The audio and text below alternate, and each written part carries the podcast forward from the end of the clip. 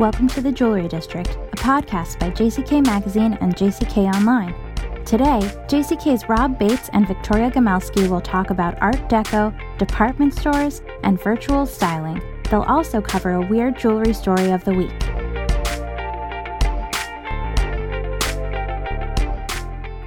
There, everyone. Welcome to the Jewelry District. This is Victoria Gomelsky, editor in chief of JCK and JCK Online, and I am still here in LA working from home like the rest of us.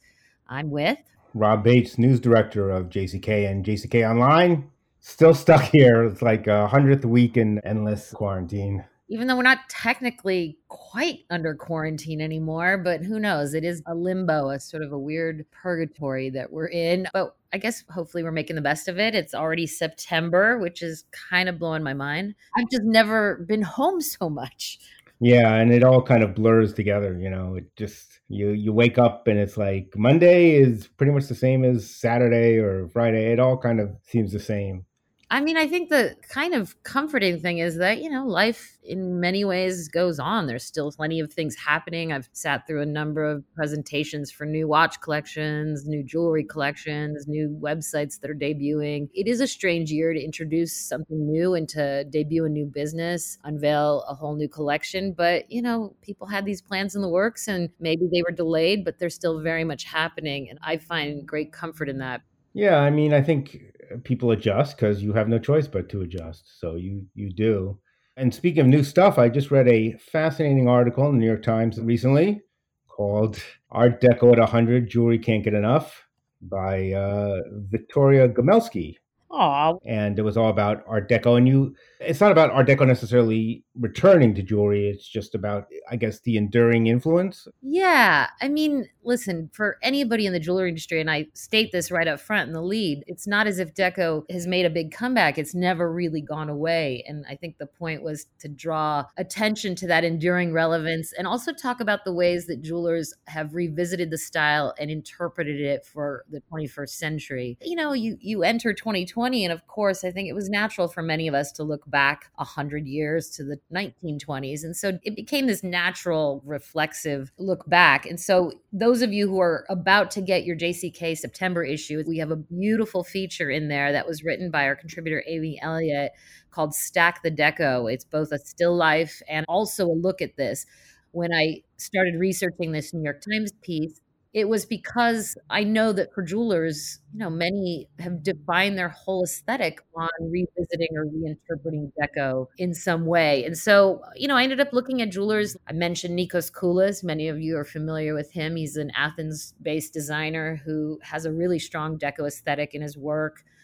I also mentioned these really hyper rarefied jewels that are produced by these twin brothers in Australia named David and Michael Robinson. They're identical twins.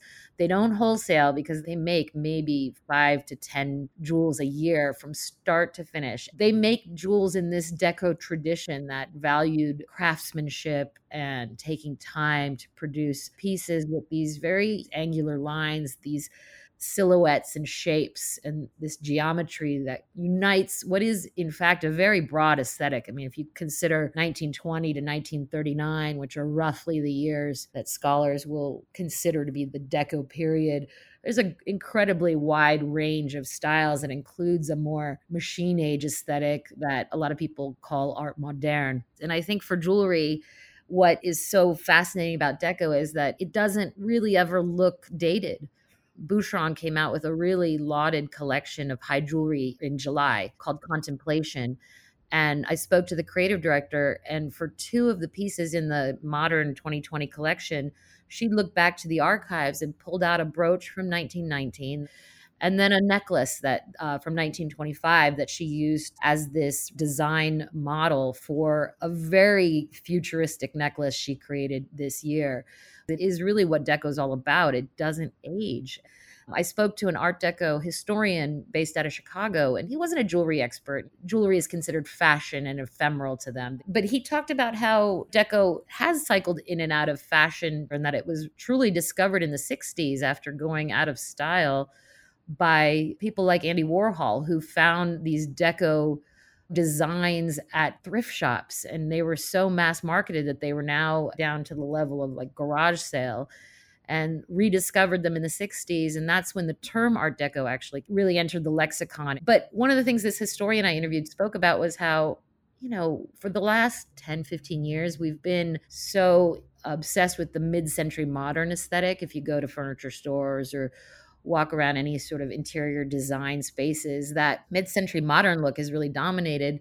And of course, it's now feeling a little cliche. And so, what happens this fall, just in the last couple weeks, I start getting catalogs from Crate and Barrel, these popular interior design sites, and they're all touting the new deco.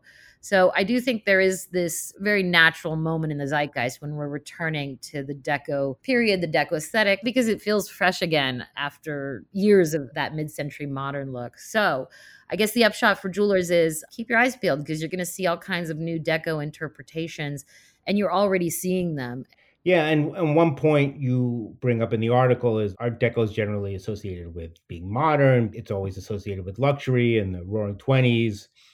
And you bring up that all that happened right after the Spanish flu pandemic of 1918. And some people think that history may soon repeat itself, as you say. And you have a quote When we come out of this, people are going to want to party, drink, and dance on the tables.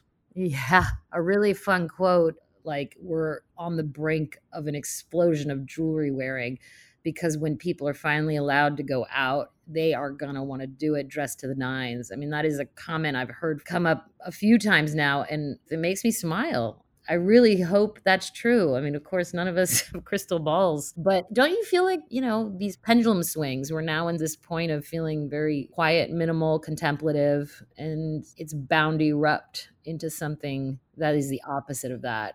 Yeah. I mean, I think when everybody feels it's really safe, I think you will have some change of behavior. There's no question. I mean, I think people will go out, assuming there's places to go out too, that not everything is closed.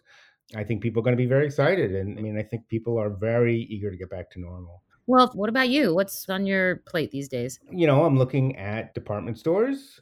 You know, are consumer habits going to get back to normal? Department stores are really having huge problems right now the only one you don't hear murmurs about is Target, maybe, maybe a few others, but Lord and Taylor just closed. J.C. Penney is very, very. No one knows what's going to happen with that. There's rumors of problems at Macy's. Neiman Marcus is in Chapter 11. All these big kind of icons of American retail are having huge problems because if you think about what the department store used to be, it used to be a place where you could get everything, right? Mm-hmm. And now we have online. You don't necessarily have to go to one place for everything. You can get everything without leaving your house.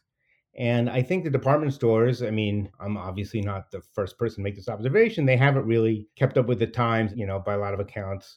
Not all of them treat their people very well. And department stores have always been kind of gimmicky in a sense. They've always had a lot of sales, a lot of percent off discounts that were a little dubious. And that was one of the things when Ron Johnson, who was the former head of the Apple stores, when he took over J.C. Penney's, that was one of the things he targeted was getting rid of discounts, and that turned out to be a total backfire because people just really expected them.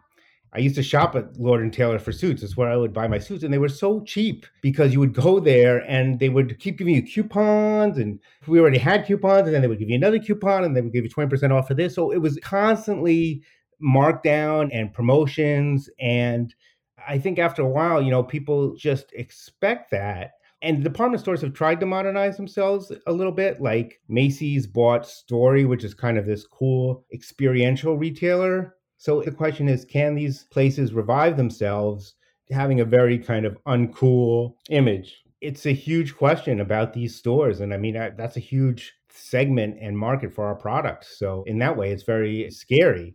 And are there any that are sort of plateauing or not declining as quickly as their competitors? I mean, my sister personally, she loves Nordstrom. And she said specifically because they have free shipping. She's still very much buying online. I mean, are there any that are, is Nordstrom beating the expectations or? I think, first of all, Target is doing very well. Right. But I don't really think of Target as a department store. I mean, it's more of like a big box store, right? Yeah. And I think one of the big questions is as we've talked about the segmentation of our economy that it's kind of becoming the middle class is declining and the stores that cater to the middle aren't doing as well as stores that cater to the high end or to the low end. And, you know, that was the big problem with Lord and Taylor. It dealt with middle class consumers, and the middle class is not doing so great right now. The economy is becoming very stratified. So, and I mean, it's not necessarily always a business problem. There is a declining sales problem, but it's also a lot of times it's a structural problem as far as these companies acquire a lot of debt. Their corporate salaries are sometimes extremely bloated and there's a lot of cases where just as the company goes into bankruptcy the big executives get bonuses. I mean i think the old head of macy's made something like 12 million a year. I mean these are outrageous amounts. How many executives are worth that you know? I, I think that's that's a huge problem yeah. I mean, I also think if we're going to include Target in this bunch, that, you know, Target has done an incredible job of right sizing its omni channel operations. I mean, that you can pick up in store, you can have it delivered. They have a Shipt function, which I've never used, but I know people are obsessed with. They have done that very well. I don't know of any department store that has mastered the omni channel approach quite like Target. One last question about the department stores for independent retailers. Does this bode well because there's just less competition for them and that local neighborhood jeweler emerges as the place to buy fine jewelry? It certainly could. I mean, one of the interesting things about going back into the JCK archives was like around 1900 1910 jewelers despised department stores they were kind of like how online is right now like their kind of big enemy uh, yeah, I mean, I think it represents an opportunity, but I also think that the more you see jewelry, the more it inspires demand. So, in that way, it's not great. Look, I think there's going to be a huge retail shakeout.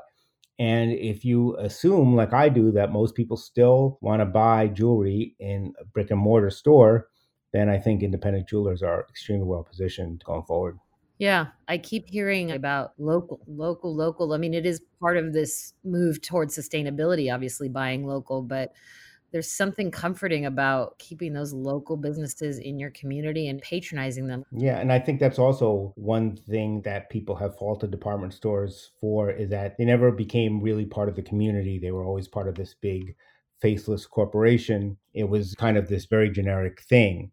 And you certainly hope going forward that now that people are more in touch with their local communities, that independent jewelers are going to be able to take advantage of that. If you're a fan of podcasts, you know that listener reviews help make them possible. Please rate, review, and subscribe to the Jewelry District wherever you may listen. And now, back to the show. So, let's talk about what possibly is the future let me look into my crystal ball and tell you everything that you need to do to thrive. One thing that has been on our minds at JCK, and we had a feature slated for our ill fated May issue because the May issue never happened.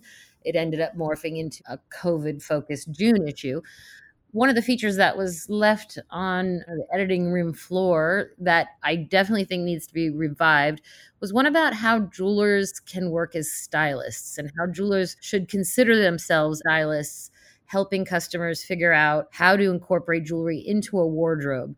And I mean, again, that's not a brand new concept, but I don't think a lot of jewelers really approach it that way our senior editor Emili Vesilind had interviewed some retailers who employ, you know, salespeople, but they are termed stylists and they teach them really about how to talk to clients about the whole wardrobe look and why it's successful for them. The reason I'm talking about it now is I just spoke to the founder of a new site. It's called the Jewelry Edit. So she's an insider from the jewelry industry who's worked in both fine and fashion and finally decided that she wanted to democratize the jewelry experience and wanted to basically move the jewelry box from the back of the closet and move it to the center of the wardrobe and help women start with a piece of jewelry and then create a whole look around it. And so obviously that's completely virtual these days, but the site employs stylists and they help you pick out jewelry. They walk through these video consultations where they help you incorporate it into a wardrobe. They've got facial algorithms that help determine what kinds of earrings and things look best on your face. I mean, it's all pretty tech savvy. And it reminds me of these conversations I've had over the last year or so with Milton Pedraza, who's the CEO of the Luxury Institute, who talks a lot about how the future of luxury is really this marriage of digital and human interaction. So you might be buying on a website, but at the same time, you might be chatting with a human advisor, helping you walk through the site, pointing out styles that you might like that they know about based on detailed conversations they've had with you or things you've filled out in a form. I mean, any of these insights that simply going on a website and buying as you do any other transaction, you know, doesn't allow for. You know, it's not brain surgery. I mean, it really is, it just requires somebody who has a sense of style and a sense of how to accessorize. But I think what ends up happening is when clients are shown pieces that they didn't really think about pairing with their wardrobe or didn't really know that they could pull off, when they're shown how to do that by somebody who has expertise, who has confidence, who's friendly without being pushy or aggressive, I think they end up spending. I mean, maybe you start looking around for your stylist in chief, you know, somebody who's the resident accessorizer on your team and knows how to do that could be anyone. It could be anyone, but certainly someone with a fashion background would help. Somebody with a good sense of taste and, and how to talk to clients about it. So check out the jewelryedit.com and see what they're doing and see how you incorporate some of those ideas and philosophies into your own business. And, and I assume also some people will want more digital and some people will want more human. You know, it's still possible to do a transaction that doesn't involve any digital elements I mean, and for that matter, a lot of watch retailers aren't allowed to sell certain brands online anyway. So you do have to pick up a phone and call or go to the store and have a chat. So yeah, it hangs on. I guess it'll feel very quaint, but yeah, and I think that also gets back to you know what we were talking about with department stores is that when people go into a retailer, they want to have good advice, right? They want to have somebody who really knows what they're talking about and has good advice because they they don't have to make the trip. So they want somebody who's going to help them and is knowledgeable. And I mean, some retailers do a great job, and there's some who really don't seem to have much of a clue. I think that's where retailers are going to live and die. You know, especially for jewelry, that's something that jewelers have as their ace up their sleeve, I guess, is that they know more than the customers, and customers are going to want the jewelers to be able to guide them. Yeah, I mean, it's still such an opaque world and it's so nuanced and esoteric. I mean, a jeweler has a lot to offer. Let's just hope there are a plethora of independent stores left standing. It's actually striking how many stores survived the Great Depression and are struggling now and may not make it now. Yeah, it is sad, but then it's like you can't help but think, well, this is what happens. The strong survive, and there's a, a, rebirth process that happens. And, you know, that's the only way to look at it if you want to be clinical about it. I guess we do both here. We look at it from that very top line bird's eye view and we look at it from a very you know nitty gritty personal view. But you know the best will survive. We definitely believe that. On that note we're bringing back the weird story of the week because we feel there's a there's a room for some lighter topics lighter fare. There's a lot of heaviness so we need some fun here okay? So this is a weird story. It's from a publication called In the Know. It appeared on Yahoo. I also supplemented it by uh, some of my own research here. And it's called, I'm going to want your opinion on this, okay? Is it fair to demand your fiance's dead grandmother's ring as your engagement ring? Hmm. Hmm. I mean, demand. I don't. Yeah, you shouldn't demand anything. No. A woman's story of her proposal gone wrong is sparking outrage online. The 24 year old woman, who goes by Engagement Ring Antique on Reddit, shared her story in the Reddit Am I the blank hole? I won't say the bad word, hoping to get some opinions. Recently, the Reddit poster took her girlfriend, who she codenamed Mia, to her grandfather's lake house where she proposed. Uh, Mia said yes, and the whole family was ecstatic. Of course, as they were packing to return to the city, Mia took her now fiance aside and told her she did not like her new ring. The poster was a bit hurt since she had spent months looking for the perfect ring, but she's open to finding another. However, Mia insisted on getting the antique engagement ring. Said the poster, I've worn this ring since I was 16 and is very valuable to me. My great grandparents, who I was very close to, gave it to me before they died. I told her that I was not going to propose with this ring and that I never even thought about it. She got pretty annoyed, called me selfish, and told me that the point of an engagement ring is to propose with it. Mia later said if she didn't get the antique ring, she wouldn't want any kind of engagement ring, and now they're not talking. though some of Mia's friends have reached out to the poster to tell her that she's selfish. She added, Also, I talked to my grandfather about this, and he just laughed and said it's my ring and I should do what I want with it. So let me I'll I'll tell you what Reddit says, but what do you what's your opinion? I mean, I think, you know, if all these facts as portrayed are in fact true, I think that's pretty gross of Mia. I mean, come on. Like, you don't get to demand that somebody surrender their family heirloom to you just because you're getting married. I don't know. It's pretty gross. I was once proposed to with a ring I didn't love, but I certainly didn't bring that up. I didn't I didn't bring it up because it's I think you got to just be grateful that somebody's proposed. what was wrong with the ring? That just wasn't my style. I mean, I think that happens a lot, so I am sympathetic. I think to demand that your fiance surrender this heirloom, I just think that's pretty gross, don't you? Yes. And in fact, you and I and grandpa agrees with the overwhelming majority of Reddit. Said one poster, this is seriously entitled and red flag behavior on her part. Another one said, Your GF is being incredibly selfish and entitled. There are huge red flags here. So Reddit agrees with you and me, everybody. Yeah, I mean that's a bullet dodged right there, you know. But it does prompt this whole other conversation. What do people do when their beloved betrothed doesn't like the ring and how does the retailer then get implicated in that? I'm sure there's somebody thinking of a cool tech solution to this. yeah, and I mean obviously the way people have been doing it is to go shopping together. It becomes more of a joint project. Totally. I'm all for that.